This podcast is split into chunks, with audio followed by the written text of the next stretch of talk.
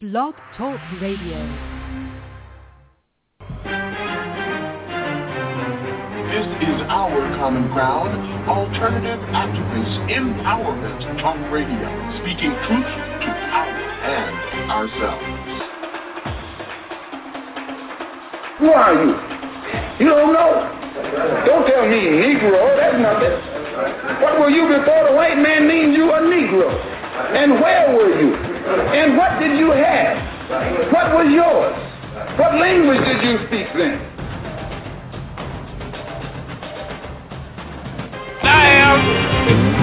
A revolution. It's about what we didn't do. Amen. Then it speaks to us and the possibility for us as a future person. Because ultimately, our people's future resides on what we do outside of the White House. African descent family, America failed. She put them in chains. The government put them on slave quarters, put them on action block, auction blocks, put them in cotton fields, put them in inferior schools, put them in substandard housing, put them in scientific experience experiments, put them in the lowest paying jobs, put them outside the equal protection of the law, kept them out of their racist bastions of higher education, and locked them into positions of hopelessness and helplessness. The government gives them the drugs, builds bigger prisons, passes a three-strike law, and then wants us to sing God Bless America? No, no, no. Not God Bless America. God...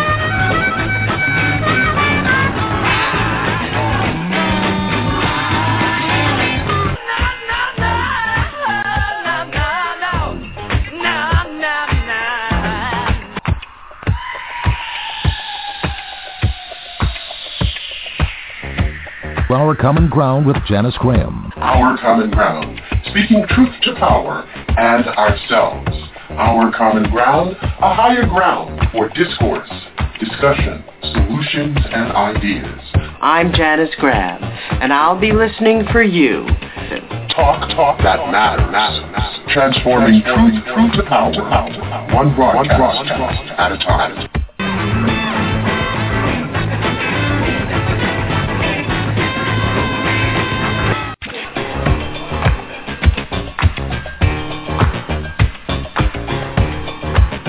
And now to Our Common Ground with Janice Graham. And thank you for being with us here at Our Common Ground. I am Janice Graham. And it, every year, every every year that spring finally sprung, uh, springs itself, jumpstarts the Northeast, I am so pleased to be able to announce that though it was raining, though the clouds came in and they were gray, spring has finally sprung in the Northeast. That is the good news of the day. And in Boston, the citizens of Boston had a great celebration and time at the thirty-second anniversary of the great Boston Kite Festival, and uh, you could see thousands of bright-colored kites flying in the air out of Franklin Park and the golf course today, and the children, I am sure, celebrated exactly as children should celebrate. I got a pre-Mother's Day Um, gift uh, this afternoon. I spent five solid hours with just me and my three grand joys. Yeah, we went shopping for Miles because he's twelve and he grows out of everything, and he got such a he he he he was shopping for trousers, for slacks, for dress slacks, and a nice um, sports coat, formal, but sports coat just the same. We bought, this boy is twelve years old, and he wears a size thirteen shoe, and got some really, really, really slick, slick, slick um, shoes on the feet. It'll be good to see shoes on the feet, leather shoes, instead of um, instead of um, instead of um, sneakers. You know what I mean?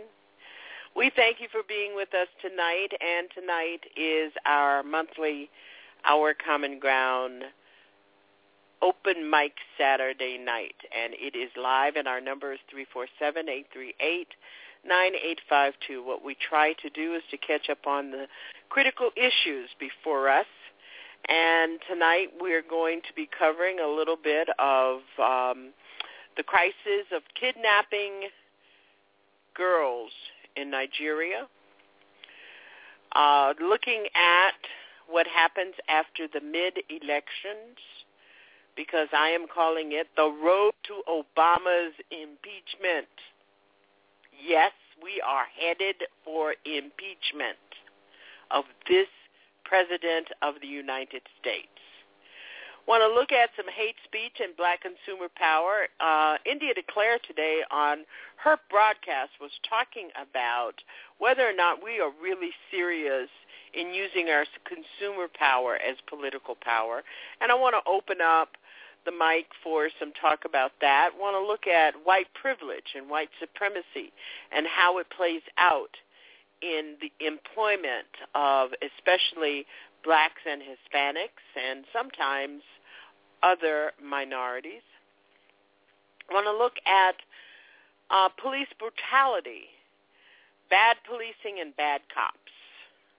And, of course, um, I want to do an, an Our Common Ground lesson on the issue of net neutrality, because I think sometimes we talk about these things, we really don't understand what they are. And, of course, I know what you're going to do. You're going to call up here, and, uh, and I'm going to turn it over to you, and you're going to talk about the crazies of North Carolina, the madness on turbo of the Republicans, and I also have brought on my agenda some follow-up and broadcast updates. But as we always do on Open Mic Saturday night, we always start with some history. It gives us an opportunity to just settle back. And one of the things I want to do tonight is to share with you so that you are clear about this is America. I, I think that sometimes we look at these news items, we listen to the commentary and the talking heads, and we kind of think, uh, that couldn't be, that couldn't be happening. Well, you know what? This happened, and this is our history note for um, this month on Open Mic Saturday night, and of course, you can call at three four seven, eight three eight, nine eight five two if you'd like to talk about your mother. Tomorrow is Mother's Day, and our mics are open if that is on your agenda. Here is our history note.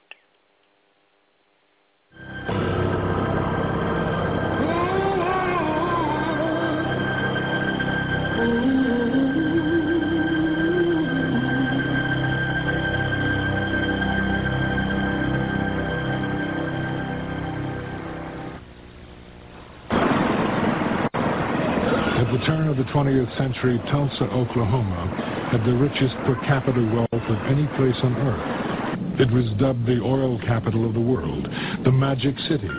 After spending years of struggling and sacrifice, people have begun to look upon Tulsa as the Negro metropolis of the Southwest. Going north to Archer Street for two or more blocks, one could see nothing but Negro businesses. Going east, you would behold Greenwood Avenue, the Negro's Wall Street. There were homes of beauty and splendor, and the schools and churches were well attended. It was a city within a city, and some malicious newspapers took pride in referring to it as Little Africa. The Klan was founded in eighteen sixty-five to intimidate Southern blacks in the post-Civil War South. The reign of terror lasted fifteen years, but as the movement died out, a legend, if not a lie, remained. Aging Civil War veterans told heroic stories of how the Klan had saved the South from domination by Negroes and Northern carpetbaggers. By nineteen fifteen, there was no Klan in America. Three months later, an extraordinary event took place that would resurrect the Klan and its legend. The event was the release of a pioneering motion picture, D W Griffith's Birth of a Nation. It was based on a best-selling book called The Clansman. In many cases, Klan recruitment ads ran next to movie ads. Birth of a Nation played to fifty million people, approximately half of the population of the United States. It played across Oklahoma with a tremendous run in Tulsa. When you have thousands of white men coming back from World War One, bringing back Souvenir, Lewis, Spandau, and Browning submachine guns, and a variety of other weapons that they brought back from the battlefield. And then they can't find jobs.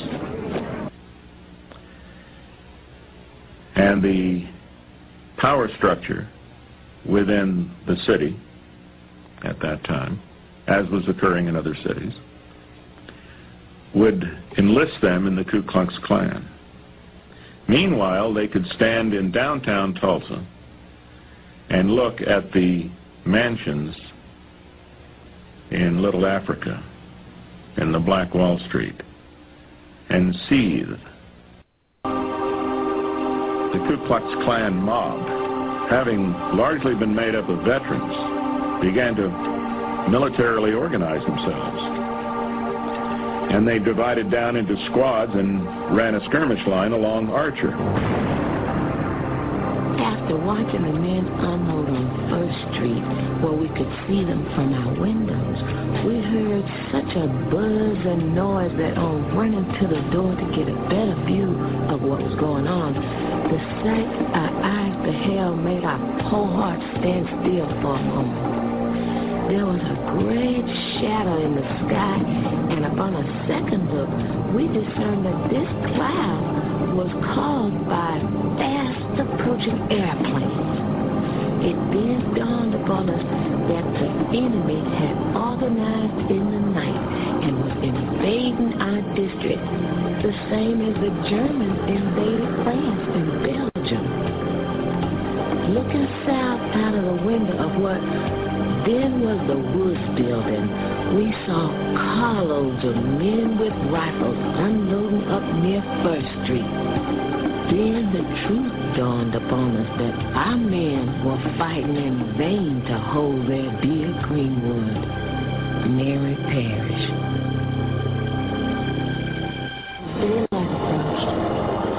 The whites were given a signal by a whistle, and the outrage took place. All of this happened while innocent Negroes were slumbering and did not have the least idea they would fall victims to such brutality. At the sound of another whistle, more than a dozen aeroplanes went up and began to drop turpentine balls on the Negro residences, while five thousand whites with machine guns and other deadly weapons fired in all directions. Negro men, women, and children began making haste to flee to safety, but to no avail, as they were met on all sides with volleys of shot. They were killed in great numbers as they ran, trying to flee to safety. Torchlights were used to burn up the Negro settlement, and in the meantime, they used large trucks loading up pianos, victrolas, and other articles that were left in the Negro homes. A H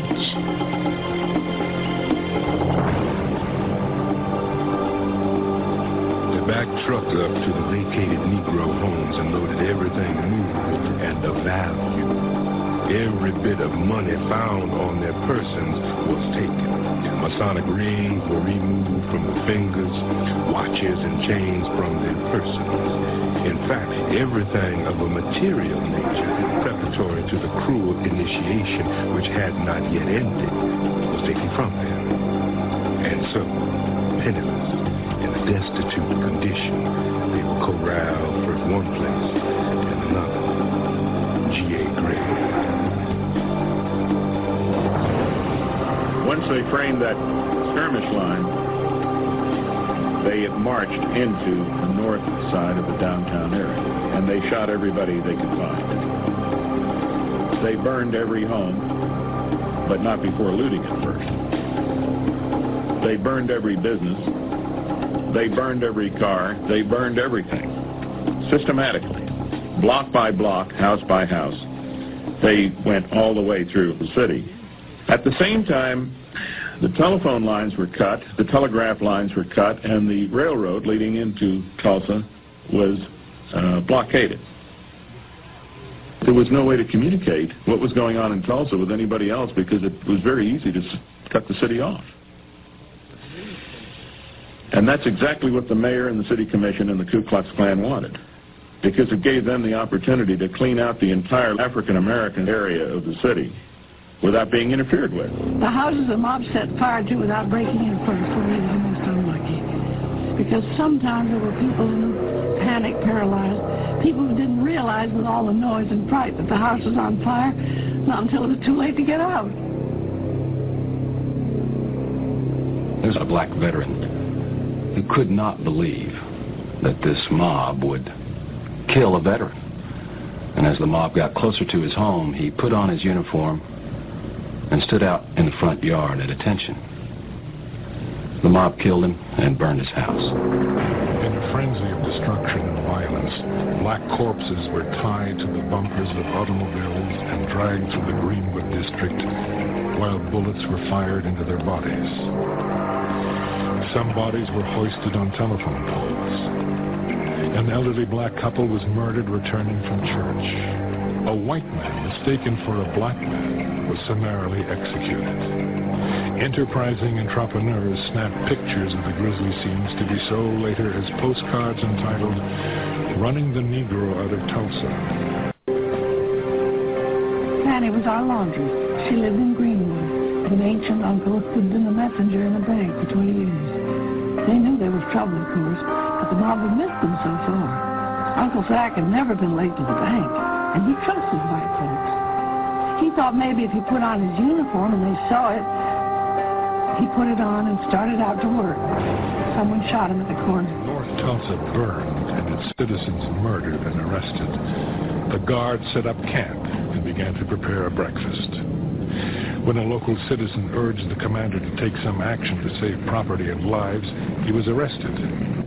Martial law was declared at eleven twenty-nine a m The Ku Klux Klan, realizing that they were now up against an organized military force, uh, withdrew out of the area and dissipated back into their neighborhoods. It was very much like a guerrilla operation where you could no longer tell who were the combatants because they weren't wearing uniforms, and now they were part of the civilian society.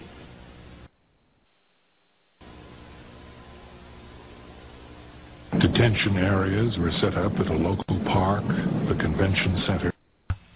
To where? We go to the convention center. And when we arrived, um, there were people all on the street under the bridge, and we were like, why are these people on the street? Why aren't they in the convention center? And when we got there, people were saying, you don't want to go in there. Did you go inside at all? Not until the next day. They won't let them walk out of there because I'm standing right above that convention center.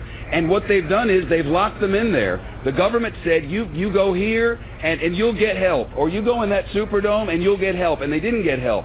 They got locked in there, and they watched people being killed around them. And they watched people starving, and they watched elderly people not get any medicine. And now they know it's happening because we've been telling them repeatedly over and over every day. Detention areas were set up at a local park, the convention center, and the baseball park. Every African American had to fill out and carry an identification card, which had to be signed by a white employer and approved by a local official. If approved, the prisoner was given a ribbon that he or she had to wear. The ribbon read, "Police Protection." Failure to wear the ribbon resulted in immediate arrest and confinement. A black person could only be released from detention if he or she was vouched for by a white person. Since mostly women and children and the elderly were marched through the streets with their hands above their heads, stress, heat, and exertion resulted in the rise of premature birth. Before the day was over, every black person in the city was killed, wounded, arrested, or placed in confinement. Would you come down to the police academy? I'd like to show you something. And I said, sure. And I dropped down to the police academy, and he was cleaning out some files. And underneath the bottom drawer were several pieces of paper that were clipped together with a rusty paper clip. With the rusted paper clip rusted to the paper. The papers had not been separated in years. What you had was a description of casualties that were what we later referred to as K I As. And there were three hundred plus on these six pieces of paper. There is absolutely no question in my mind that of all of the horrible race riots we've had in this country, Watts, nineteen sixty-eight, Detroit, nineteen forty-two, none of them have even approached the casualty levels of Tulsa of nineteen twenty-one. Few black Thompsons had insurance, and those who did had clauses which voided the policies in case of a riot. Those making a claim had to prove that the city or state government was negligent in protecting their property. An impossible burden, because the victors had already begun to rewrite the history and insulate themselves from blame. An all-white grand jury placed the blame for the Holocaust squarely on the black population. Also blaming the black population was Tulsa's white churches, the Chamber of Commerce, and of course Tulsa's white newspapers. This old nigger town, there are a lot of bad niggers, and a bad nigger is about the lowest thing that walks on two feet. Give a bad nigger his booze, his dope, and a gun, and he thinks he can shoot up the world. And all these four things were to be found in nigger town. And all of these things were to be found in Nigger Town. Thank you for being with us here at Our Common Ground, trying to bring the correlation to you between what happened in nineteen twenty-one in Tulsa, Oklahoma, and what happened in the Superdome in two thousand five in New Orleans, what happened in Detroit, and so that you are in, not in total denial, I am reporting tonight that a police officer shot a ninety-three-year-old woman at her home in Texas. But today, the city, the, the city council has voted that the officer involved uh, would be fired. But we have been not been so fortunate in terms of what is justice in this country. The ninety-three-year-old woman was was shot in Hearne, Texas, at her home, when she allegedly brandished a gun. Did you hear the end of the the documentary uh, telling the story of Tulsa, where the victims were re-edited, were edited in the story, and they were the perpetrators? Well, Miz Pearlie Golden, a longtime resident of Hearne, Texas, uh, was shot Tuesday night by Officer Stephen Stem, who has now, today, I can report, been fired. He was responding to a nine one one call about a disturbance involving a woman with a gun. The revolver, according to the police department, was being brandished by Miz Golden. And when this police officer encountered her, he then shot her multiple times. Well, that is a story that where justice has prevailed. But here comes a mighty cloud of gray-haired witness for justice in the form of Our Common Ground witness from the bridge, Ruby Nell Sales, who wrote to the Attorney General on April twenty-second saying the following. The Spirit House Project has been collecting data that shine the light on the extrajudicial murders of black people by white police officers, security guards, and vigilantes since two thousand seven. As you are aware, now this letter is going to the Attorney General of the United States, Mister Eric Holder. She writes further, as you are aware, these deaths are not decreasing. In fact, they are escalating at a higher rate than lynching at its height during the nineteen eighties. These deaths have been disturbing factors in common that correspond with lynching.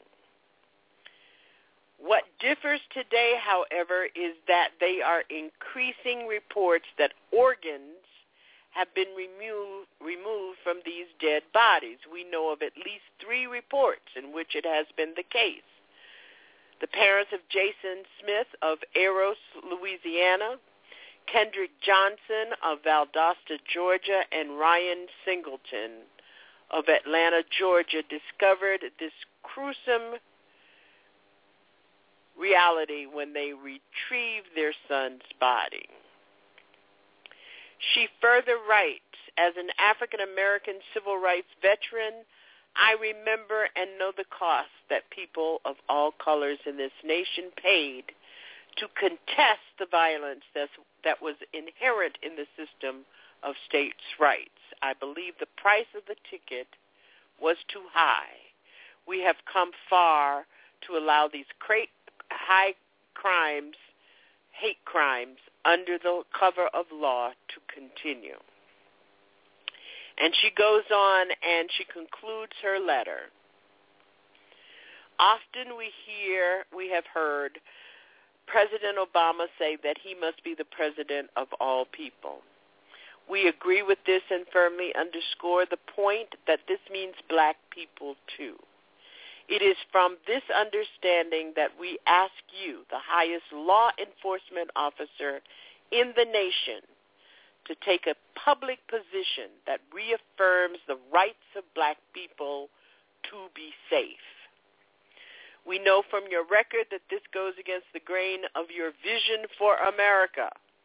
We also know that you understand that we do not live in a post-racial America and that these are racialized crimes. She writes that in response to the following.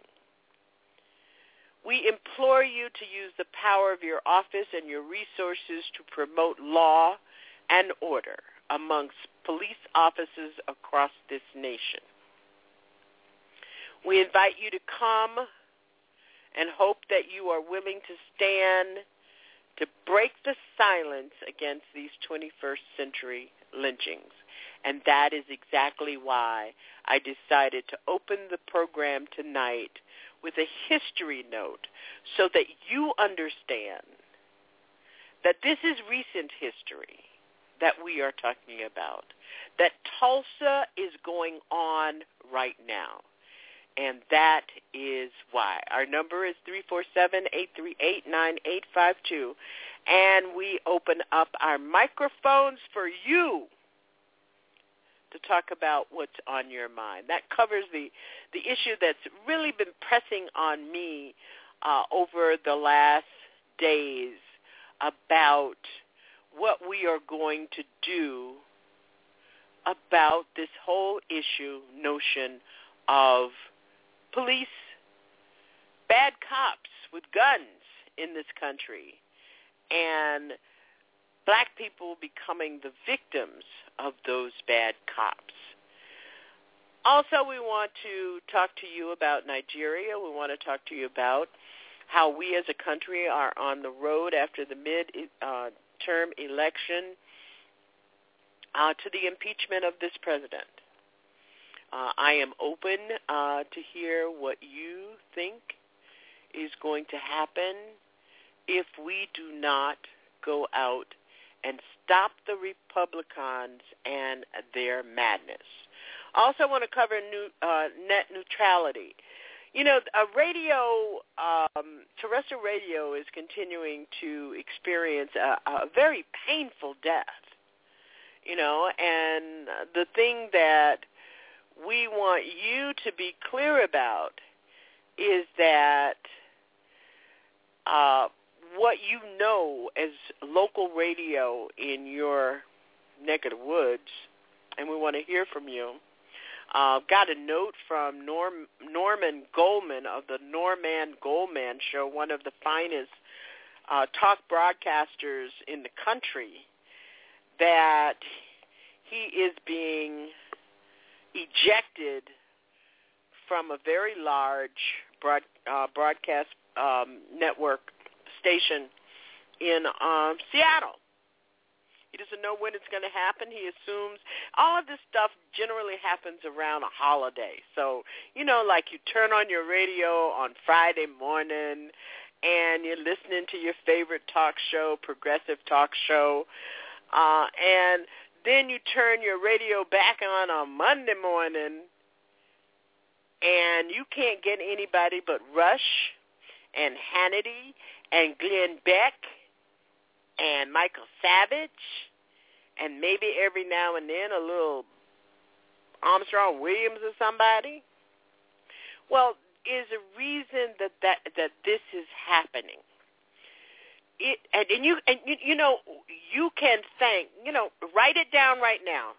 Right, start writing your little note. Send a note to you can thank Bill Clinton for this. Thank you very much, Mister Clinton, but the Telecommunications Act that you signed that created radio monopoly. But there's also I told you so kind of side of this coin, because Clear Channel Communications made the most of the frothy high-yield market this week. A new deal to chip away at its two thousand sixteen maturity wall, because in two thousand sixteen, Clear Channel, owned by Mitt Romney Bonnie Mittens, the due, the debt is due in two thousand sixteen, and it's meaningful. It is meaningful. Uh, so it's something like twenty billion dollars. You got that? twenty with a B. So they've got some work to do, and what they are doing is at Clear Channel, they're taking all of these stations. They most likely will, will um, file for bankruptcy uh, if they're not able to address these maturities that are coming up in twenty sixteen. Um, the new uh, trade price Monday at the tight end of ten to ten point two five percent, um, but offered a three hundred B P pickup uh, to an existing senior note. The same kind of thing that all of these major corporations go through, but Clear Channel, it simply got cash flow deficits. So it is allowing people like the Koch brothers to finance people like Hannity and Rush Limbaugh, because because they're not making any money, to buy up the time. So they're selling time. They're throwing people like Norman Goldman off. Our Common Ground came off at W T K K about five years ago for the same reason, because these companies are just, it, it, it's almost like if you ran your household, if you paid your mortgage with a credit card for fifteen years, and then all of a sudden the bank indicates that you have to have a minimum de- uh, debt of fifty percent of what your current balance is. How about that?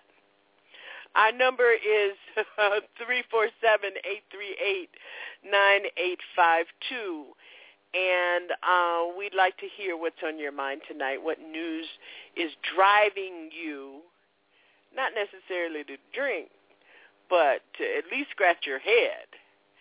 Uh, good to uh, have Alpha in our chat room tonight. Uh, Alpha's been under the weather. He's been off the air for about four weeks, and we really miss him.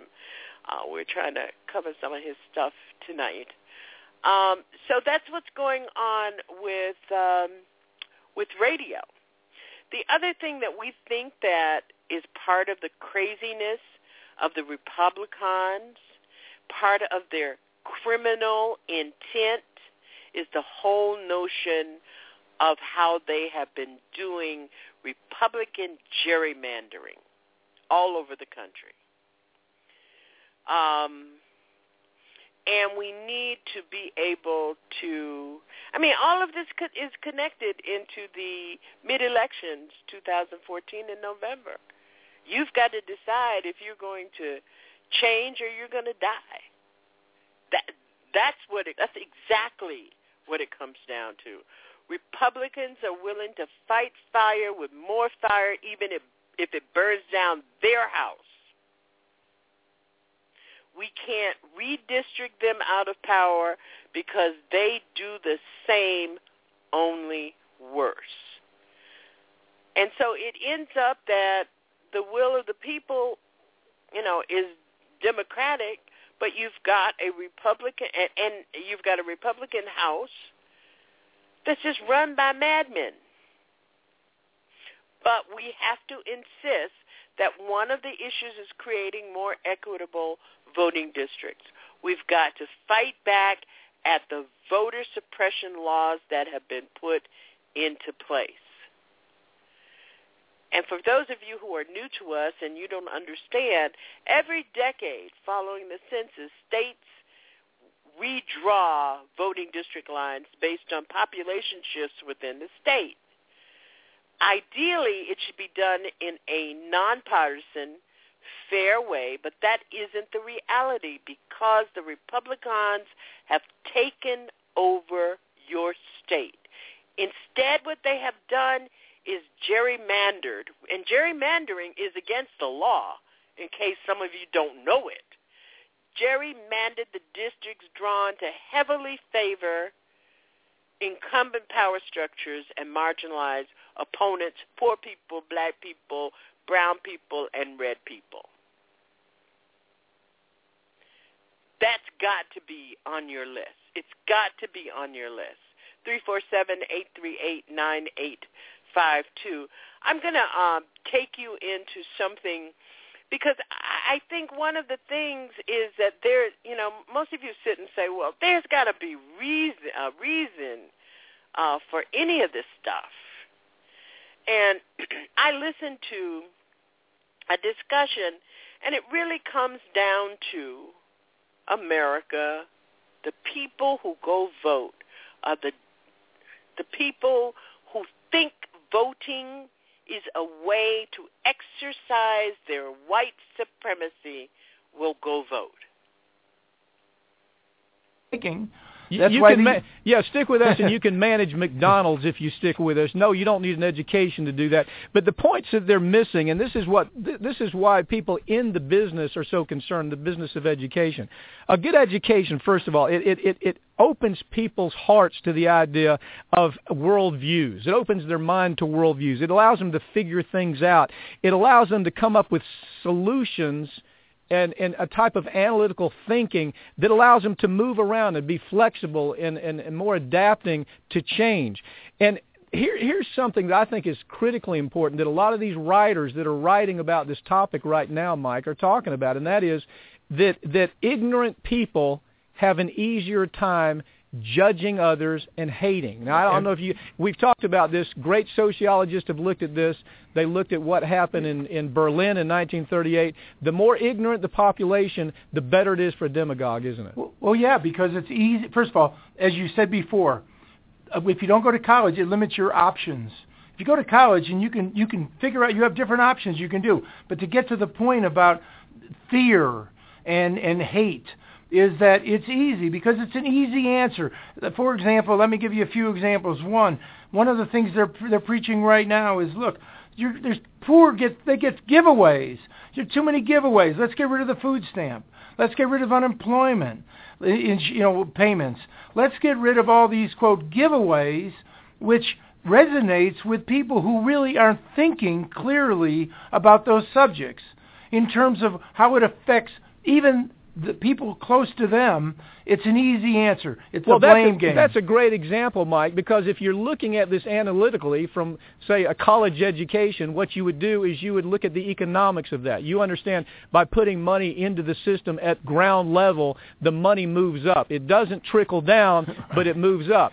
So if you can think analytically, you say, well, this argument about giving people help when they need help, giving people unemployment when they need unemployment compensation, taking care of them when they can't eat, when they can't buy housing, giving them money puts money directly into the economy and it moves up. But if you take a demagogue talking to ignorant people, talking to people that haven't, they don't, maybe don't have an education, maybe they don't have uh, even a high school education. It's easy to get them chummed up to this idea is, by God, I'm working, everybody else needs to working without ever, needs to be working without ever understanding of how all the dots are connected. So you almost understand why it's such a neocon effort to dumb down America.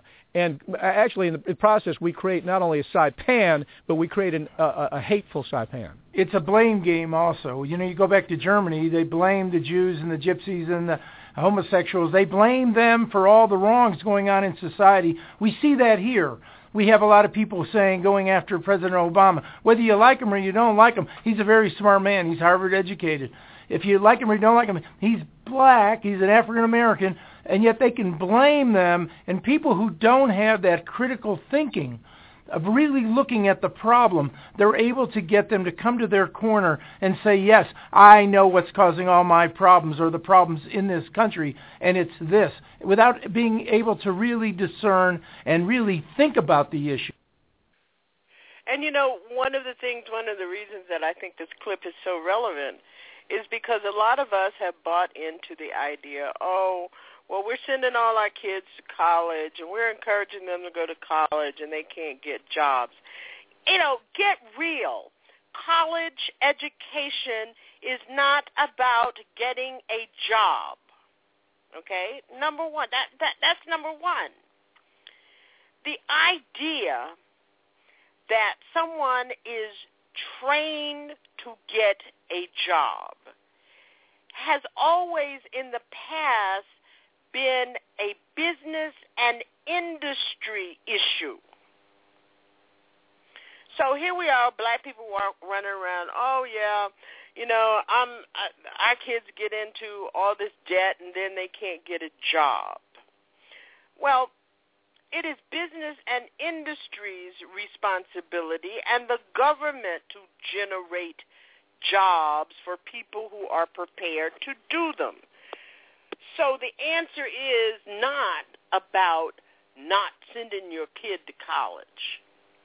Um, the answer, the answer really comes in understanding why our government in the legislative branch, in the House of Representatives, wants to marginalize monies for universities and colleges, especially for H B C Us. And for those of you who don't know what that means, it's um, traditional black colleges and univer- historical, historically traditional black colleges and universities like Howard University, Florida A and M University, North Carolina A and T University, Benedict College, where before the mainstream segregated schools allowed black people to attend. So I think we, we, we have to, to sort out where the problems are. And you sort out where the problems are when you understand how the government works. The government works in a way separate but synchronized. You have your federal government, you have your state government, you have your county government, and you have your city government. Now, city government usually are the people who issue and govern through ordinance. County issues, propagates through uh, regulations. The state promulgates laws that have to do with just the state. And the federal government has been established under the executive powers of the Constitution to do agencies, through federal agencies, laws and regulations which really govern commerce, health and education, human services using tax dollars, housing, and there you have it. There's your civics lesson for tonight.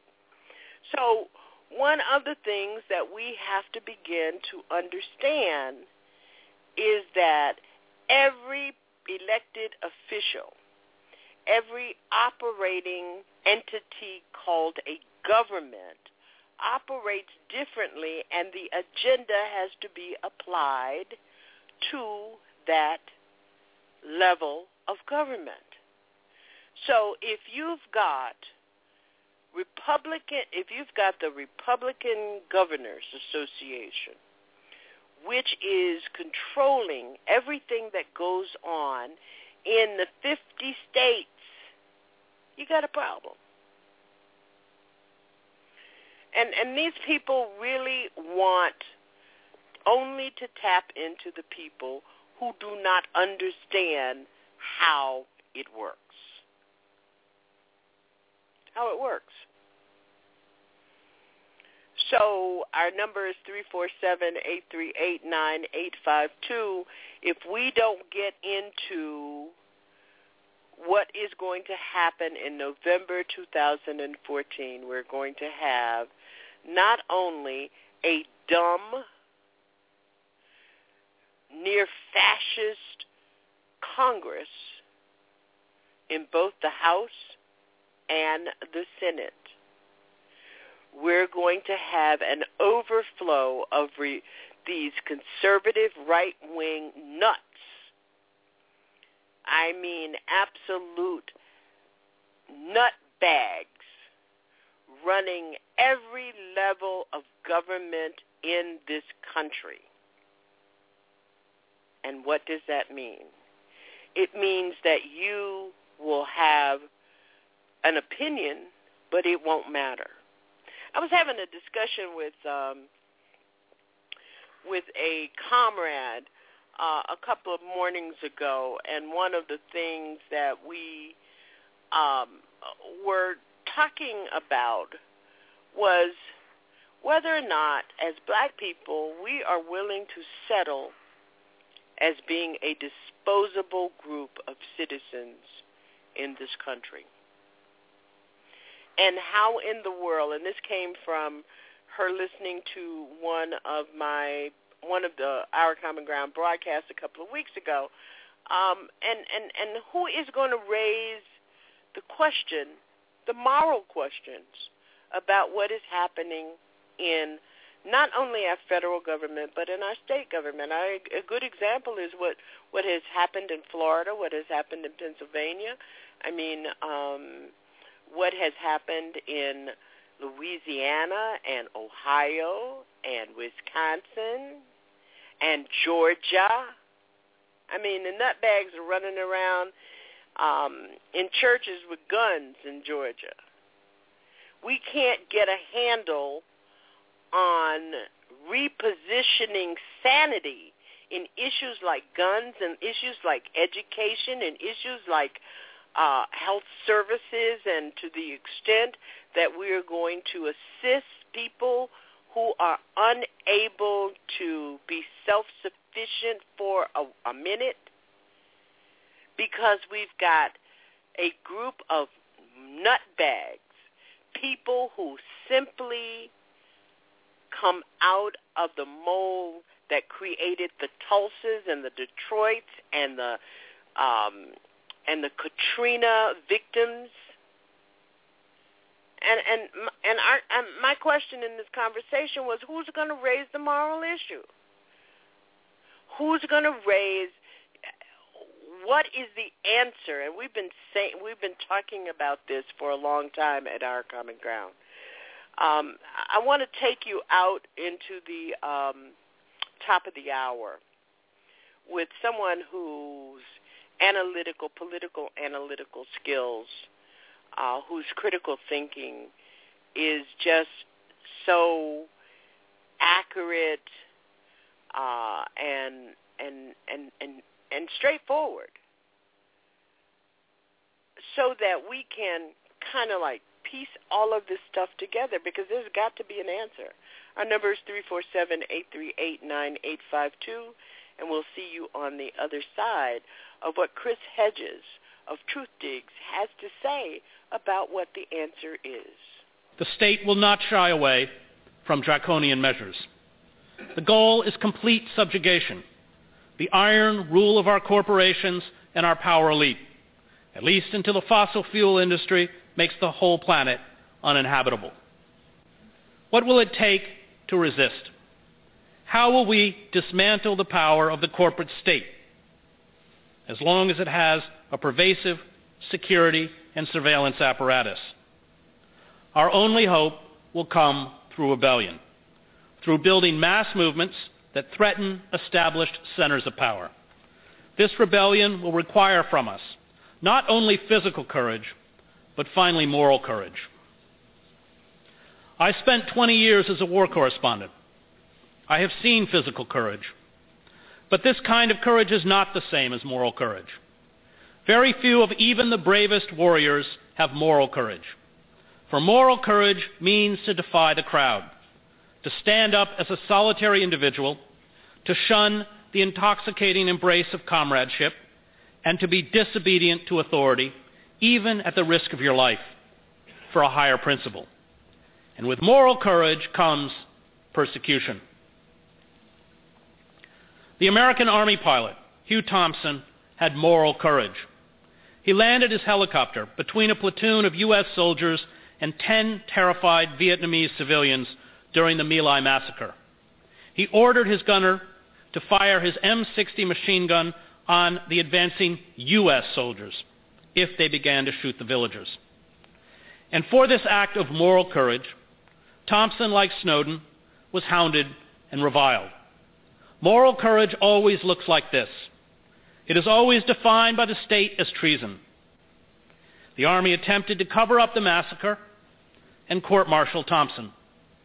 It is the courage to act and speak the truth. Thompson had it. Daniel Ellsberg had it. Malcolm X had it. Martin Luther King had it. What those in authority once said about them, they say today about Snowden. My country, right or wrong, is the immoral equivalent of my mother, drunk or sober, G K Chesterton reminded us. So let me end today by speaking to you about those drunk with the power to sweep up all your email correspondence, your tweets, your web searches, your phone records, your file transfers, your live chats, your financial data, your medical data, your criminal and civil court records, and your movements.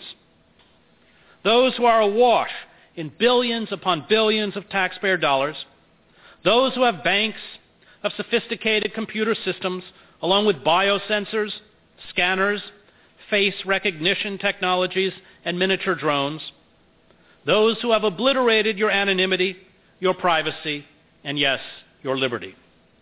There is no free press without the ability of reporters to protect the confidentiality of those who have the moral courage to make public the abuse of power. Those few individuals inside government who have dared to speak out against the system of mass surveillance have been charged as spies under the Espionage Act or hounded into exile. An omnipresent surveillance state, and I covered the East German Stasi state as a reporter, creates a climate of paranoia and fear. It makes democratic dissent impossible. Any state that has the ability to inflict full spectrum dominance on its citizens is not a free state. It does not matter if it does not use this capacity today. It will use it, history has shown, should it feel threatened or seek greater control. The relationship between those who are constantly watched and tracked and those who watch and track them is the relationship between masters and slaves. And those who wield this unchecked power become delusional. General Keith Alexander, the director of the National Security Agency, hired a Hollywood set designer to turn his command center at Fort Reed, Fort Meade into a replica of the bridge of the Starship Enterprise so he could sit in the captain's chair and pretend he was Jean-Luc Picard. James Clapper, the director of National Intelligence, had the audacity to lie under oath to Congress. This spectacle was a rare glimpse into the absurdist theater that now characterizes American political life. A Congressional Oversight Committee holds public hearings. It is lied to. It knows it is being lied to. The person who lies knows the committee members know he is lying, and the committee, to protect their security clearances, says and does nothing. I was, as I mentioned, a plaintiff before the Supreme Court in Clapper versus Amnesty International, which challenged the FISA Amendment Acts of two thousand eight. These acts authorize surveillance without a showing or probable cause that a tar- per- targeted person is an agent of a foreign power. The court, as I mentioned earlier, dismissed our lawsuit because it said that the idea we were targets of surveillance was based on speculation. This Supreme Court ruling was then used, as I mentioned, to support the Obama administration's appeal of our successful challenge to Section ten twenty-one of the National Defense Authorization Act. Now, the government, in both of these cases, never attempted to defend the surveillance and detention programs as constitutional. What they did, rather, was to say that I and the other plaintiffs had no right to bring the case to court, and these courts agreed. The Fourth Amendment, which limits the state's ability to search and seize to a specific place, time, and event approved by a magistrate, is impossible to square against the arbitrary search and seizure of all our personal communications. And even former Vice President Al Gore has said correctly that Snowden disclosed evidence of crimes against the United States Constitution. Societies such as ours that once had democratic traditions or periods when relative openness was possible are often the most easily seduced into totalitarian systems because those who rule and build totalitarian structures continue to pay outward fealty to the ideals, practices, and forms of the old system. This was true when Emperor Augustus dismantled the Roman Republic was true when Lenin and the Bolsheviks seized control of the autonomous Soviets and ruthlessly centralized power. It was true following the collapse of the Weimar Republic and the rise of Nazi fascism. Thomas Paine described despotic governments as a fungus growing out of a corrupt civil society. And this is what has happened to us. No one who lives under constant surveillance, who is subject to tension anywhere at any time, whose conversations, messages, meetings, proclivities, and habits are recorded, stored, and analyzed is free. Yet the corporate state assures us that our rights are sacred, that it abides by the will of the people, that the Fourth Amendment remains intact, and that our system has the consent of the governed. The defense of liberty, which Snowden exhibited when he cast his fortune, his safety, and his life aside to inform the public of the forces arrayed against our constitutional rights, entails grave risks. It demands personal sacrifice. Snowden has called us to this sacrifice. He has allowed us, allowed us to see who we are and what we have become. He has given us a chance. He has also shown us the heavy cost of defiance. It is up to us to seize this chance and dismantle the corporate state. This means removing from power those who have stolen our liberty and lied to us. It means refusing to naively trust in their cosmetic reforms. For reforms will never come for those who are complicit in crime. Reform will come and only come through the building of mass movements and alternative centers of power that can overthrow, let me repeat that word for Homeland Security, overthrow the corporate state.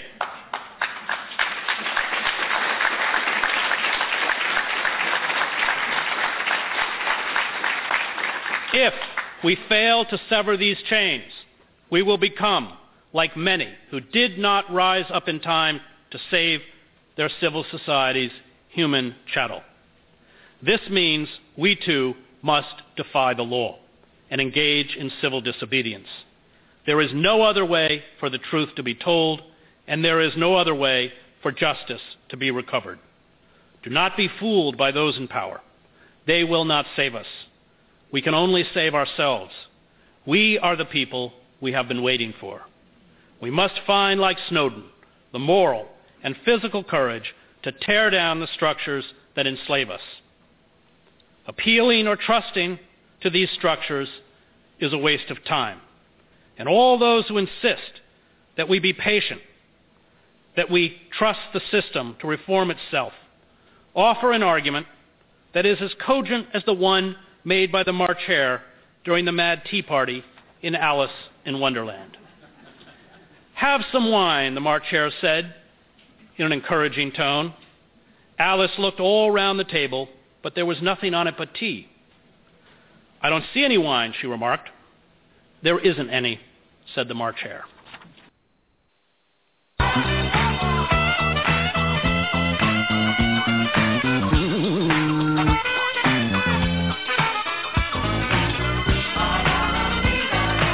You're listening to Our Common Ground with Janice Graham, transforming truth to power, one broadcast at a time.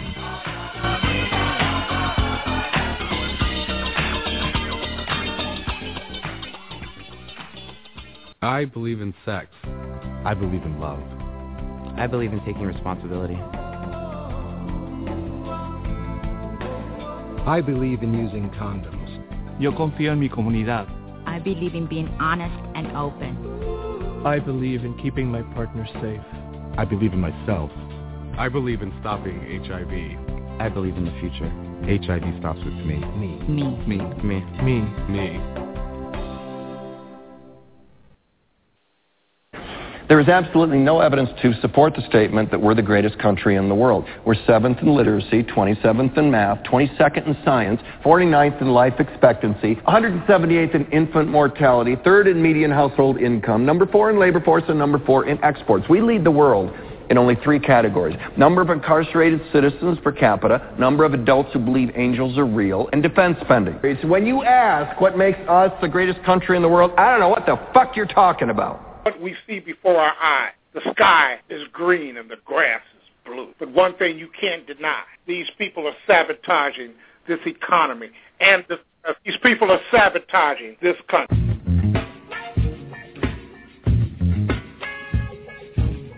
But also on TruthWorks Network, the best of political pushback. Go for it, Alpha.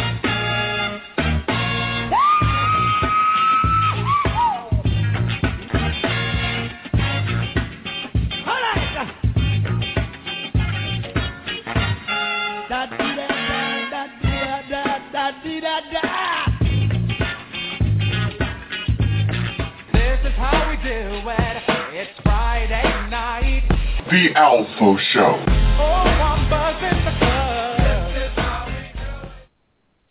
Truth for our youth. Self-empowerment for teens. TruthWorks Network is proud to present a radio workshop. A two-hour, six-week series for activists, parents, teens, teachers, and other adults who work and advocate for teens. Hosted by Ajay Taimba, author of the book of the same name. TruthWorks Network, coming April fourteenth, a six-week radio workshop broadcast to help activists, teens, and communities self-empower. I'm Janice Graham. Check out Truth for Our Youth live radio workshop at TruthWorks Network, only on TruthWorks Network. Wednesdays, eight p.m., Truth for Our Youth, Self-Empowerment for Teens.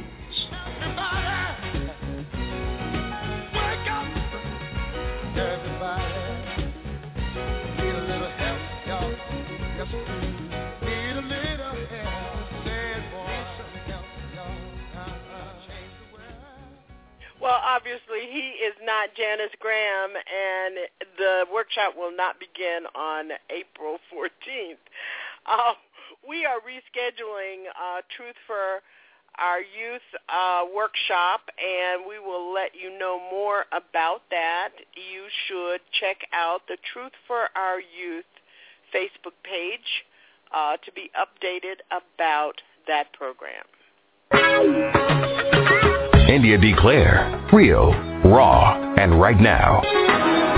It's the I Declare Show with India DeClaire, eleven a.m., Friday and Saturday. End your week and start your weekend with real, raw, and right now. eleven a.m., Blog Talk Radio, I Declare It. We invite you to join Peter E. Matthews on Soul Emergence, Tuesday nights, nine p.m., Soul Emergence at TruthWorks Network. Where reconciliation is the tool of revolution. Soul Emergence with Peter E. Matthews, only on TruthWorks Network, the Black Voice Collaborative.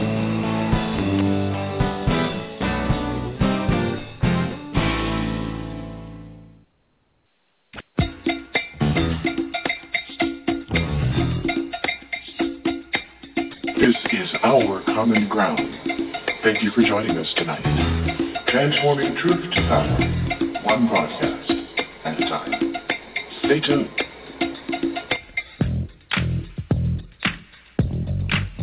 Our Common Ground with Janice Graham.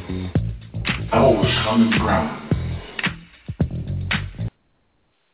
Are you thinking about why um, the G O P is all fired up about Benghazi and why they're wrong? Uh, I have been thinking about it, and it comes right down to they don't got much more. But what they're doing is going after Hillary. And I don't know if that is what's on your mind. I don't know if you believe that uh, the that there is a coincidence that the Monica Lewinsky diary is coming up at this time. These people are really getting ready for these midterm elections, and I'm wondering if you're getting ready because, you know, uh, we are living as black people in the violent underbelly of this society. And if you want to argue with me about that, our number is three four seven, eight three eight, nine eight five two. How, what other kind of conclusion can you get to when we are living in another era, though different, as Ruby Sales indicated in her letter to the uh, uh, uh, Attorney General Eric Holder, and that while the president has been able to see violence against girls who were kidnapped in Nigeria uh, by some savage military posse gang group, and he can see that kind of inhumanity, he cannot or does not talk about the kind of brutality and terrorism under which black people are living. And I'm not talking about just the physical terrorism. I'm talking about, you know, what happens to you and the kind of uh, indiscretion, the kind of uh, indignities that you have to suffer on your jobs, as you shop. You know, India DeClaire on her broadcast this morning was talking about um, how we use our political power, the little political power that we have. And really, we are a significant consumer group. And I'm wondering if it hasn't occurred to, I mean, has it occurred to any of you that the fact that you don't go and spend your money in places where the corporations act, actually are working against your interests, that you do not support elected officials who are working against, on a local level, who are working against the interests of our community. And when I say community, I mean we're all broke up.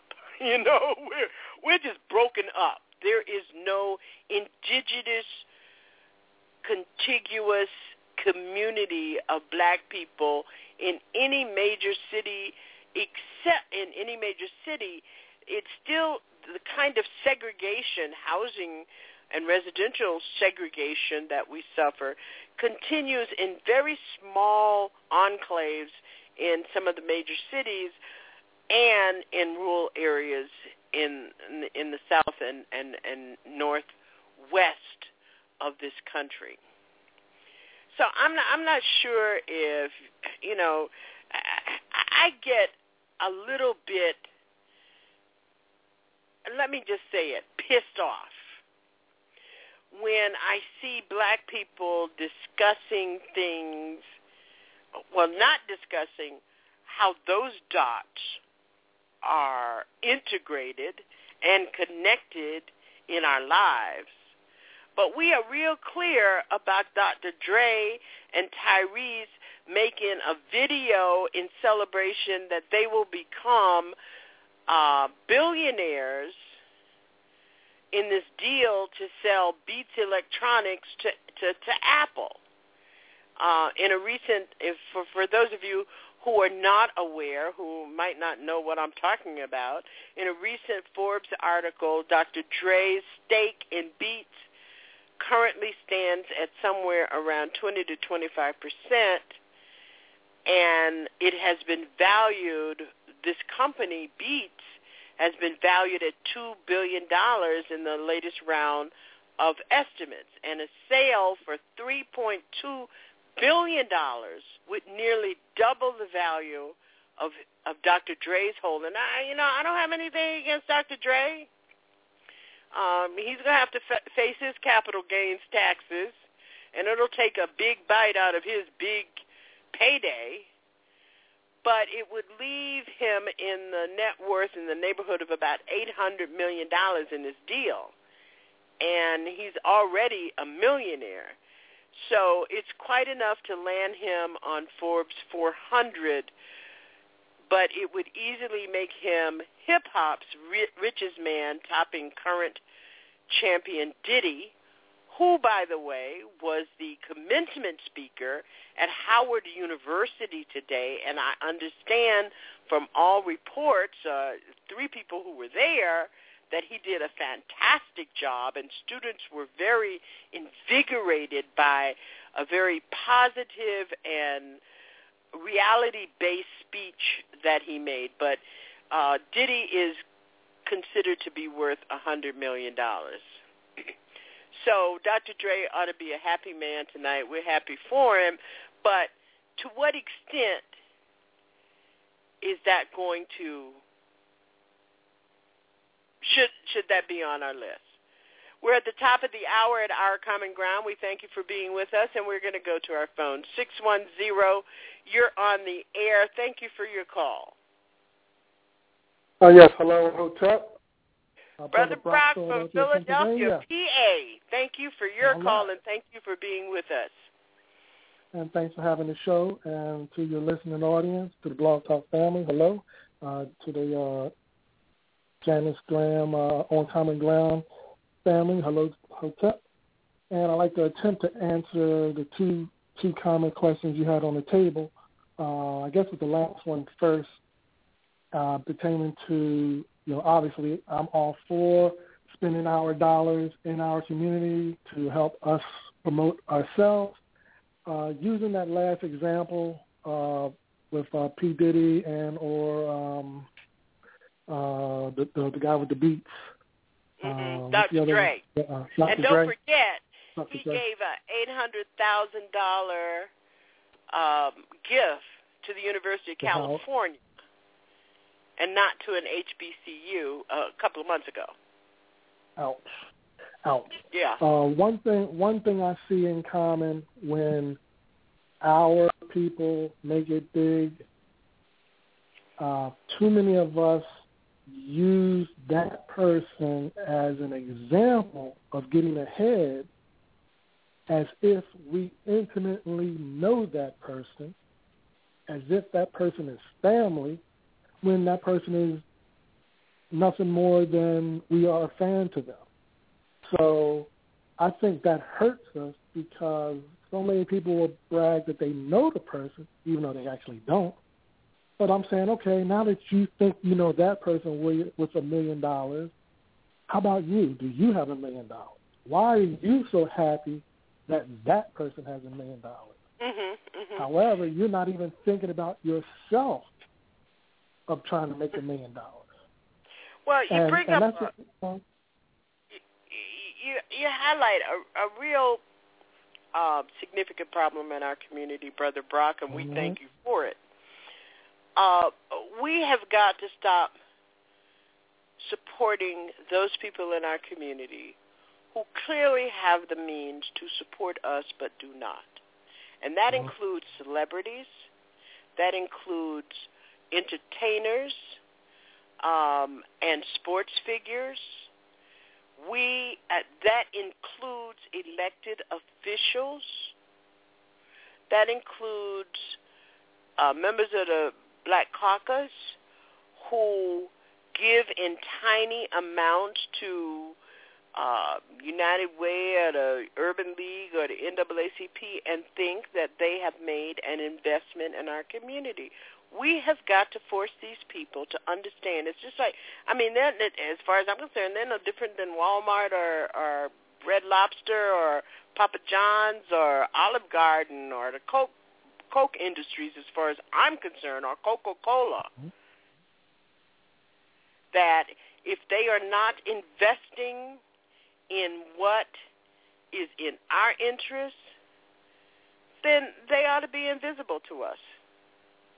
You know, what yep. would happen if if all black people decided the Celtics organization here in Boston is is not doing anything but having their players show up at the Boys Girls Club or whatever, the community centers, and saying hi to the kids and giving them some some T-shirts or whatever, and that's it. What if everybody said, until you invest in community organizations at a level that you invest at some level and significance that you invest in your marketing, we're not coming to your games. I wish that would take place.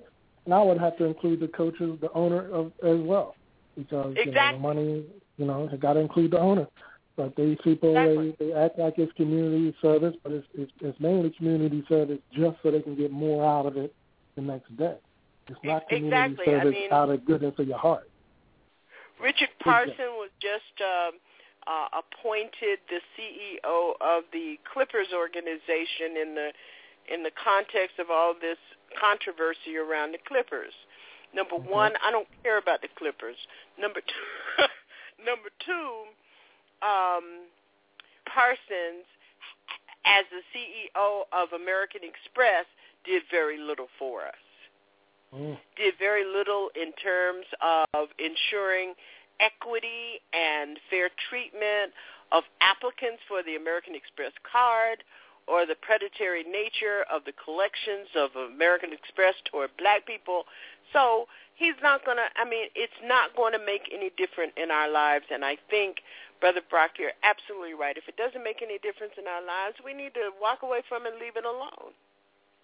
Yep. And then my uh, second answer to the pre- prior question comment with the uh, why does the uh, Republicans seem to say and get away with anything they want to say and do, I directly blame the media, because this Associated Press, because we no longer have, you know, hardcore journalism for the most part, as far as mainstream is concerned at least, they throw the mic in front of them, and I say the reason they do throw the mic in front of these, these um, uh, uh, regressives is they're, they're one and the same. I still do not see any difference with mainstream media and the teabag slash conservative Republican. Even though they're supposed to be different, I see it as the same. They're, they're all helping to promote their image, their standing of uh, uh, taking America back and the Constitution and, and, and all that was once theirs. And mm-hmm. although the media will put all stories out there, it is obvious that they are slanted and giving that side a huge leg up, because everywhere we turn, we hear their side as opposed to having it dig deep to hear our side. Mm-hmm. So, fortunately, uh, your uh, media and, and other um, um, media hubs that are out here on social media, that that's that's the only way I get my balance. So I'm fortunate and thankful that I found you guys and gals. Otherwise, I'd still be lost. I believe that. Mm-hmm. Mm-hmm. Well, you know, thank you uh, for the compliment. We're we're we're pleased that uh, we're meeting some of our goal, and that is to offer an alternative uh, for empowerment and for activism in our community. That's what we try to do. That's what we see as our mission here. But one of the things that we have got to start start doing is talking back. We really don't talk back. Yep. We, we allow...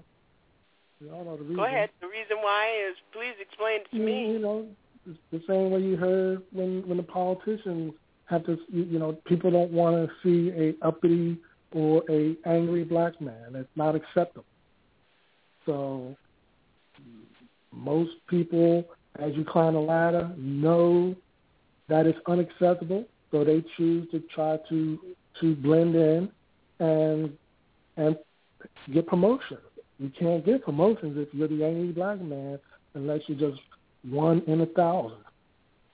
So. Mm-hmm. Majority, total line, total rope, and and they succeed. I prefer the pushback. Mm-hmm. One of the things I've been talking to people about and been talk, trying to talk about, and the reason why I do an open mic um, on on a monthly basis and not have it so structured, is because I don't think that we have given very much thought to our moral obligations and moral authority in our own community. For instance, when I say talk back, I am talking about how we support media, and I'm talking about black media now, who sit on the cusp. You, you understand they they, they, they, they, they they sit on the sideline, and they'll say a little bit. And then if the mainstream media, for instance, if Ed Schultz or Rachel Maddow or Chris Matthews or, or whoever, if they say something, then we go ballistic and we're just repeating everything they said rather than taking the leadership. Look how long it took us to resolve the question of whether or not this was a president for black people. We kept saying, oh, he has to be, you know, we have to give him a chance. And we, and and now he's a lame duck president. He's going to be facing a Republican Senate, and nothing will happen. I mean, all you got to do do is look back at what the what the Congress did to Bill Clinton in the last two years of, of his presidency. Shut him down. No, he got impeached. That's right. I think. And I, I think your best. And let me ask you a question. Do you think? Mm-hmm. Do you think this Congress? Do you think this House is going to impeach uh, Barack Obama? No. No. He's, he's Why not? Too much of a. I think he's too much of a moderate. Too much of a uh, uh, um, negotiator. I think he. Uh, the stock market is doing extremely well, so the big businesses will be in his corner. And uh, that's why I think, you know, nope, nope, I, he, he, he, he, he makes sure he takes care of them. That's why the money went to Main Street, before, Wall Street, before it went to Main Street. So although the, the conservatives um, make the noise, I think the heavy, heavy hitting business people will say, yep, we're okay. And, and, and now if you look at the insurance companies, they love this uh, affordable health care. They're the ones clocking and making money. Humanoid, humanoid dollars out of this deal. So, I mean, yeah. If somebody came along and did something that would increase my listenership, my sponsorship by two hundred fifty percent, I love it too. Yep, yep. And let but me quickly give an ex- I disagree with example. you, Brother Brock, on this impeachment mm-hmm. question. You mm-hmm. and I both know that they know that the road back to the White House is doing doing the dirty for the, for the Tea Party and the right-wing evangelicals. And an impeachment proceeding would be just like the the whipped cream and nuts and cherry on the Sunday. Yeah, that would be their their, their game, their their big grand grand slam. But I just don't see it. I just don't. I mean, you you you really have to give. You really have to look at what's been their end game, and their end game has been to demonstrate that they are willing to destroy this black Everything. boy in the present in the in the White House. Everything. We're going to destroy everything. Yep, yep. They'll close the government down. Mm-hmm, mm-hmm. So, and and to a, a great extent, we have to in the media, in the in in the black media, we have to toe the road to what extent that we are courting the grand sealing of the deal. I think we have to be very careful about it. And that's not to say, you know, we got caught up in this n- nonsense, and and I think you and I and uh, people who come on to Our Common Ground, we've been talking about it for six years now. A president is not a person. Barack Obama is the person. But a president is something else. And we should always evaluate the president, a president, by his policies. I'll give you an example, and I talked about this last week. This um, Brother's Keeper initiative. Okay. If the if if the if the if the program has a rule that you have to have an organization in forty states in order to participate, how many black organizations you think can do that? That that's, now, that's a, a problem that was pointed out. That's the president bought into. Mm-hmm. Now, now you're limited to you're limited to the one or two organizations that's going to get the money for this uh, for this program. So you're going to even be even if you think about it, Alpha Phi mm-hmm. Alpha, Omega Psi Phi, Kappas. None of those organizations can participate in that in, in that program because none of them have an organization in forty states. They might have an back organization to, in thirty-five, but not in mm-hmm. forty. You're right back to the one, maybe the N double A C P, maybe the Urban League, and that's it. So you're always we're always spinning our wheels, always coming back to the same base when we let them set the tone and let them set the agenda. Mm-hmm. You know, we may have tried to set the agenda, but they they made sure that the rules keep them on top, and they keep putting. Now let me ask you another question. I want to ask everybody at three four seven eight three eight nine eight five two. How many people were at the table when such a rule was was made? Don't seem like many if they allowed forty. If they allowed forty states to be a caveat, it must not have been many people at that table. Well, you know, the thing is, there were a lot of people at the table. N double A C P was at the ter- table, the Urban League at the table, um, one hundred Black Men were at the table, and and and guess what, Brock? Guess what? They didn't take the time to read and understand the details.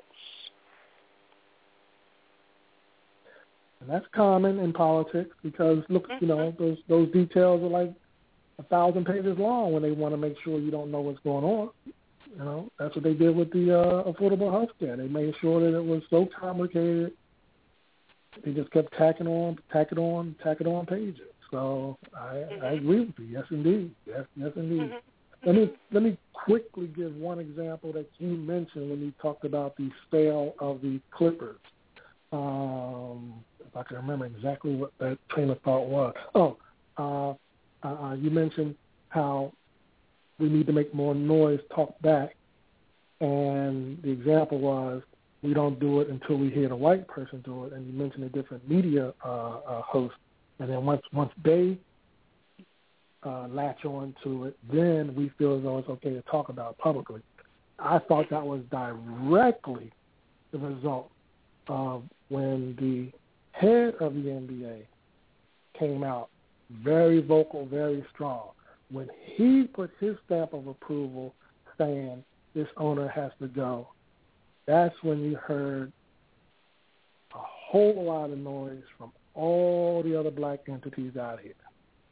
And I thought, I know, you know, we, I know it was said that the black folks put pressure on the N B A, but I saw the N B A as acting slow and methodical. But maybe I'm wrong. But it looked like no. I, I, I, I think it's happened. I think it's happened in a number of cases. Okay, I think I it happened.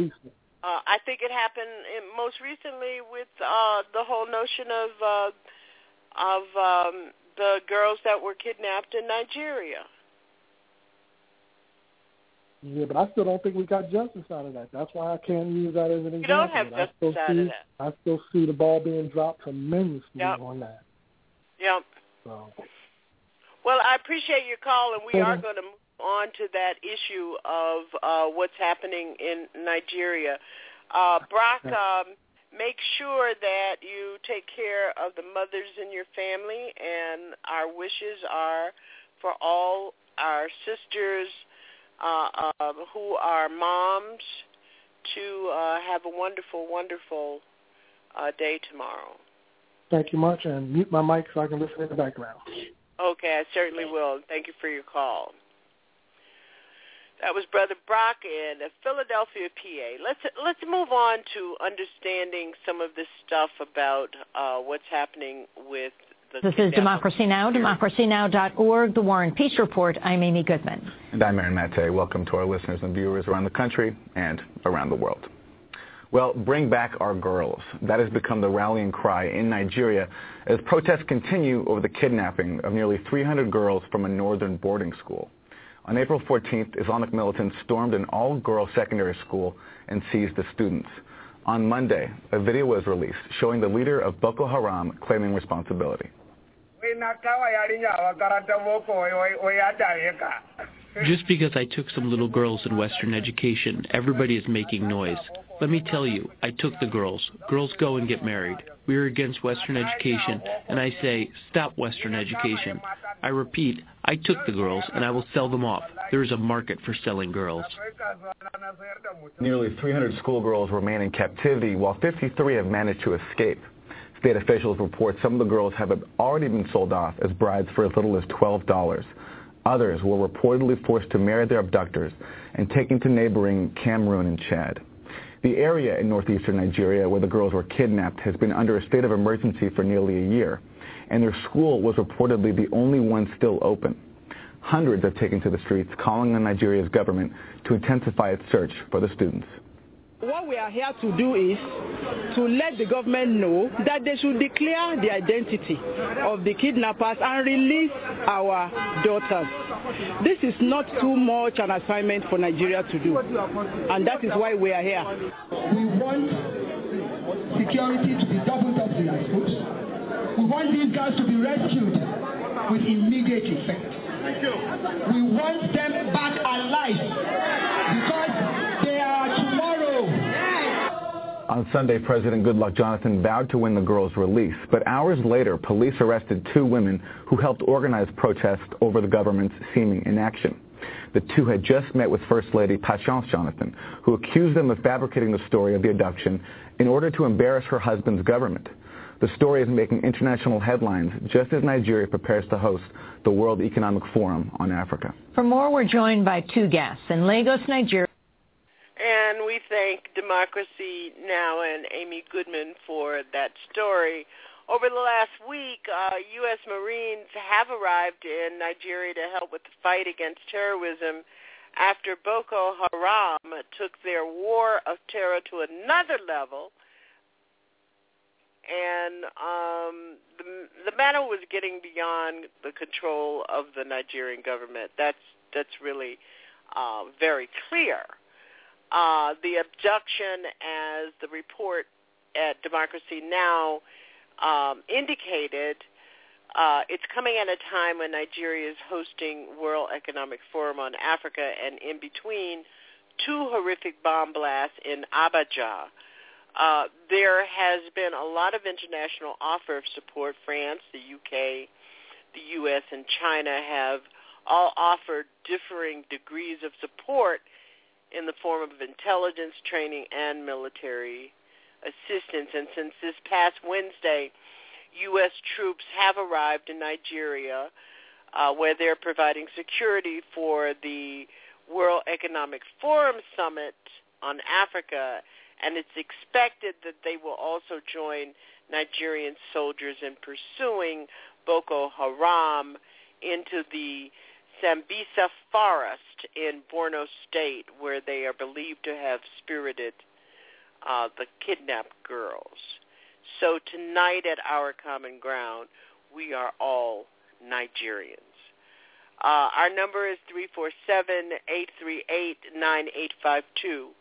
Uh, we'd like to hear from you if you have any thoughts about um, what is occurring um in um, in regard to whether or not, I mean, there are people out there um, who oppose military intervention or the U S presence uh, in Nigeria in regard to this um, situation. But, you know, one of the things I want to underscore Uh, Nigeria is a country in Africa. There are other countries, Tanzania, the Democratic Republic of Congo, uh, Rwanda, where this kind of violence at another, in another way continues to, and if you want to really keep up with what's going on, our recommendation is that uh, there is a website, there is a website uh, with news on Nigeria where I stay in touch with uh, what's going on in Nigeria uh, besides uh, this kidnapping, and it's Nigerian Watch dot com, and uh, you should um, check to see is um, to to to just update yourself on what's going on there. You're listening to Our Common Ground, and our number is three four seven, eight three eight, nine eight five two. As I've told you on previous broadcasts, we are ending part one of our two thousand fourteen season tonight. Uh, Black America, A State of Crisis. We'll be coming back on July fifth, um, and we're hoping to come back with another format. Uh, we want to ask you to share this broadcast uh, in your Twitter feed, uh, on your Facebook page. Our Facebook is Facebook page is O C G Talk. We will be doing some work on what's going on at TruthWorks Network. Solar Fire with Doctor Matthew V. Johnson will not be returning. Um, and uh, we wish him well. Uh, he did some beautiful, beautiful radio work uh, while he was with us, but Doctor Johnson has found that his professional obligations um, are um, competing Uh, with his radio um, program, and he needs to take some time in order to do that. We're going to move on. Three four seven, eight three eight, nine eight five two. This is uh, Open Mic Saturday night at Our Common Ground, and you can give us a call and tell us what's what's on your uh, on your agenda. Uh, we are going into the final uh, twenty minutes of, of the show. Uh, we have talked about Benghazi-gasm. I call it Benghazi-gasm. Uh, radio, bad policing and bad cops. Um, how we can cure. I mean, I think that Chris Hedges has it right, that we have to rebel. We have to rebel by organizing. We have to, and, and I talk about organizing on this broadcast over and over and over. It is not enough to just know.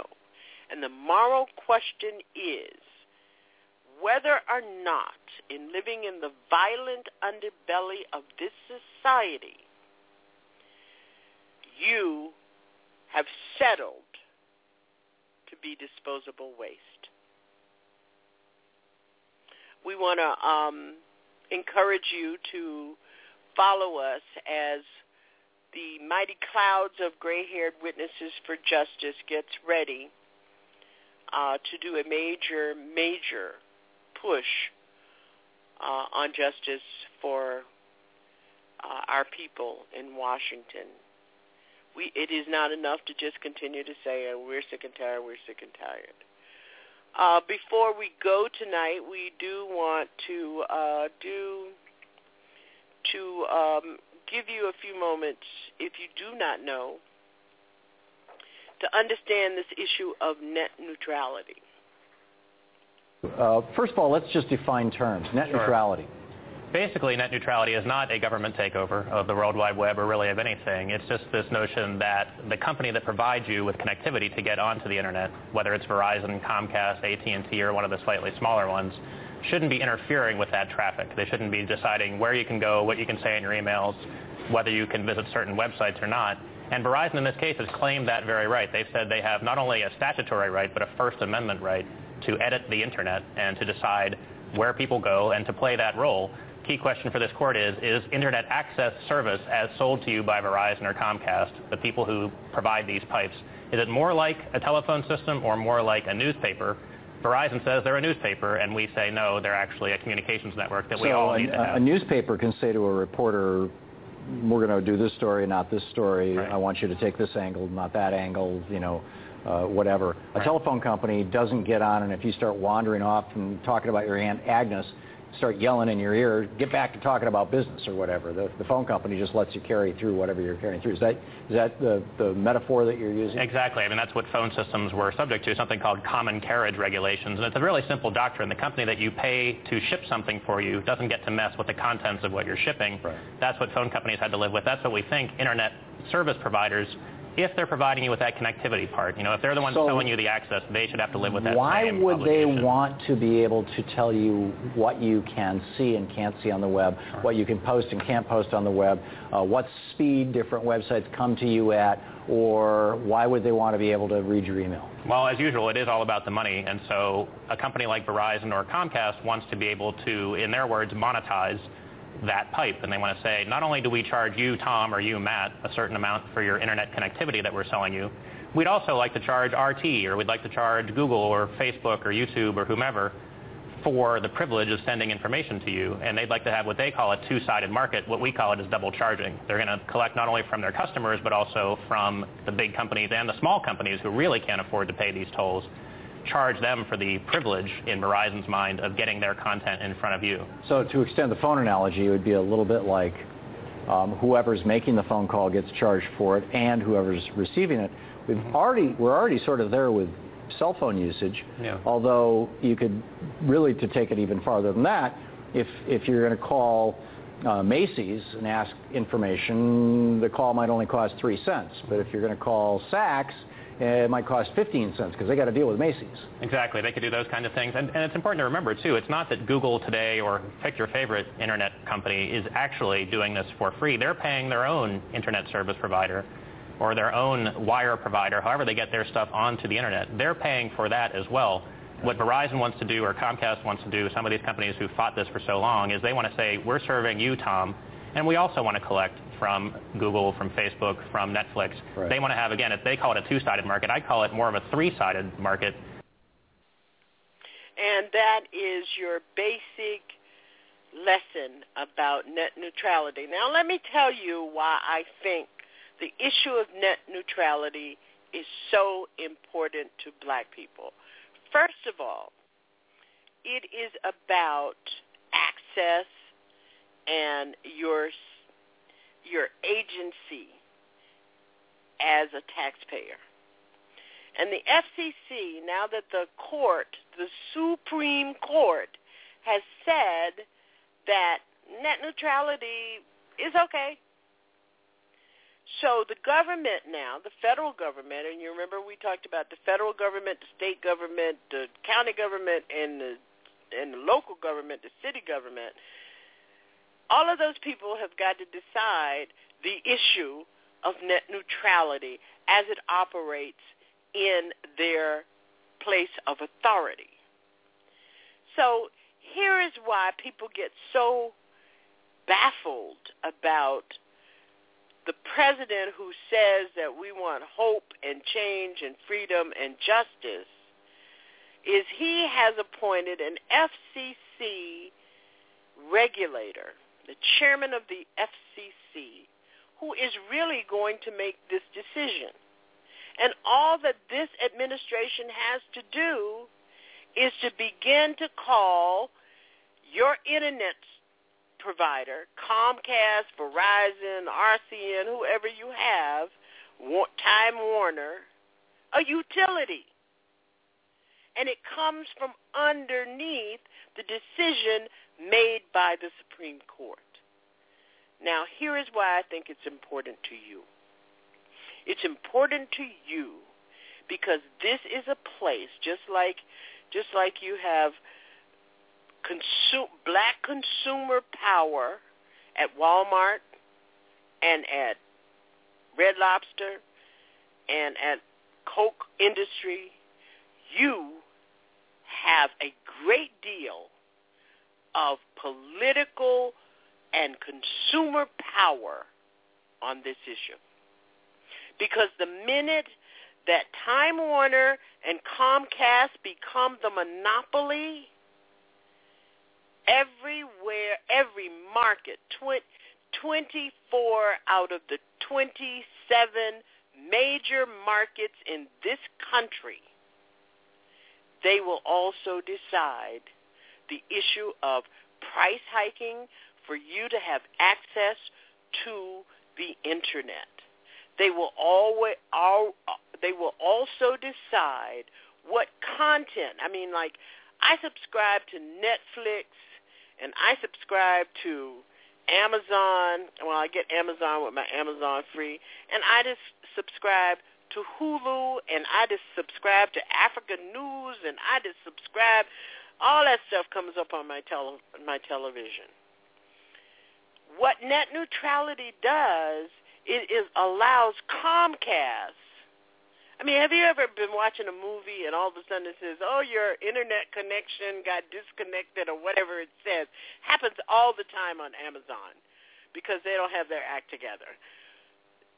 So can you imagine that the I I watch, I subscribe to all of these because certain kinds of documentaries I want to watch, certain kinds of programming. I love British drama series, and I love documentaries.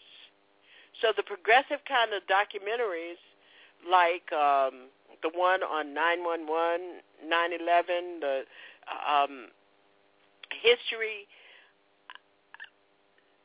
it will be Comcast and Time Warner who decides whether or not you get that in the way that you are getting it now.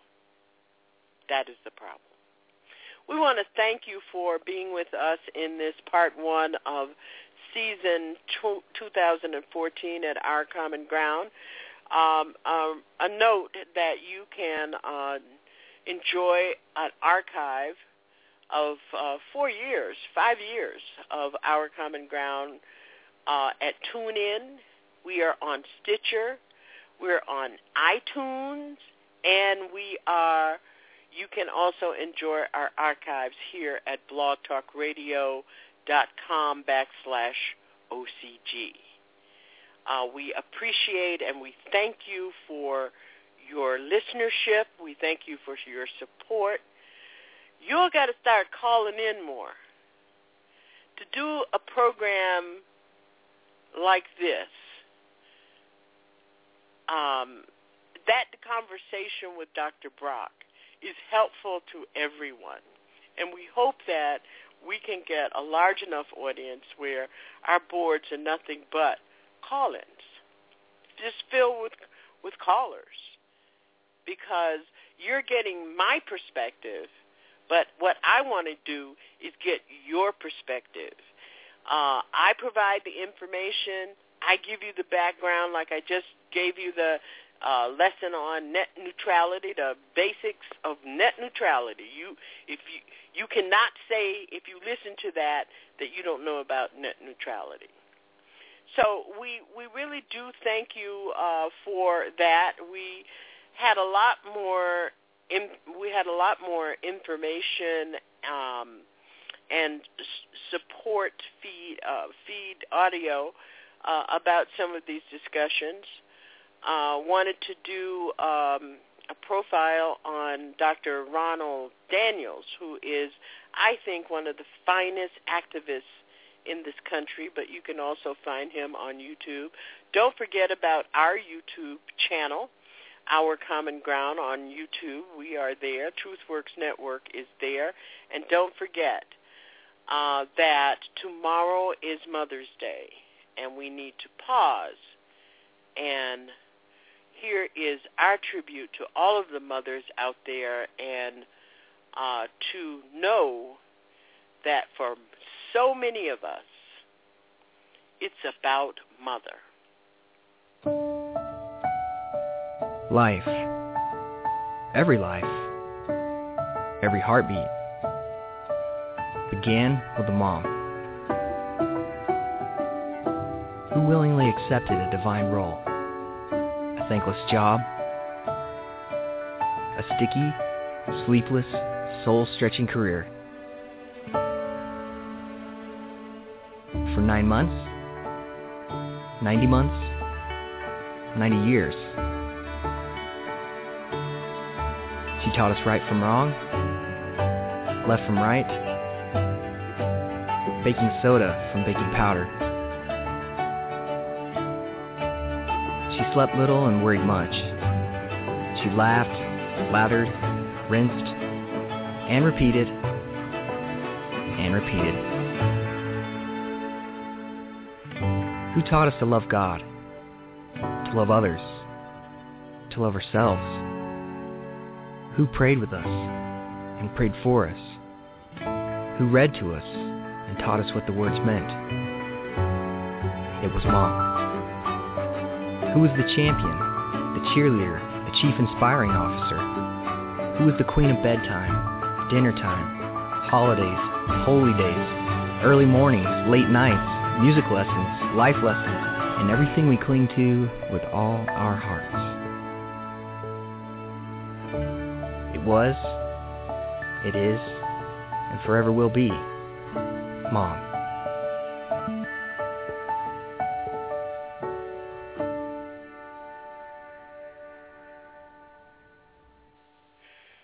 Here at Our Common Ground, we're wishing all the moms out there Uh, just a wonderful day of celebration of everything that you do, of everything. I, I, um, mothering never stops.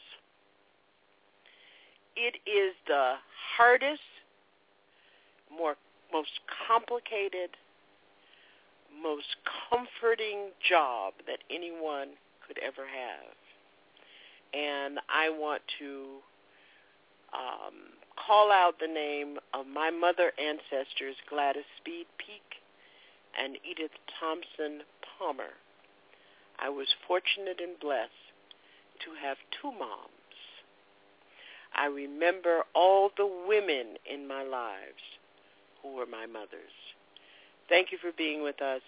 Have a wonderful day, and don't forget to remember the mothers in your life tomorrow. It's not Hallmark. It's love.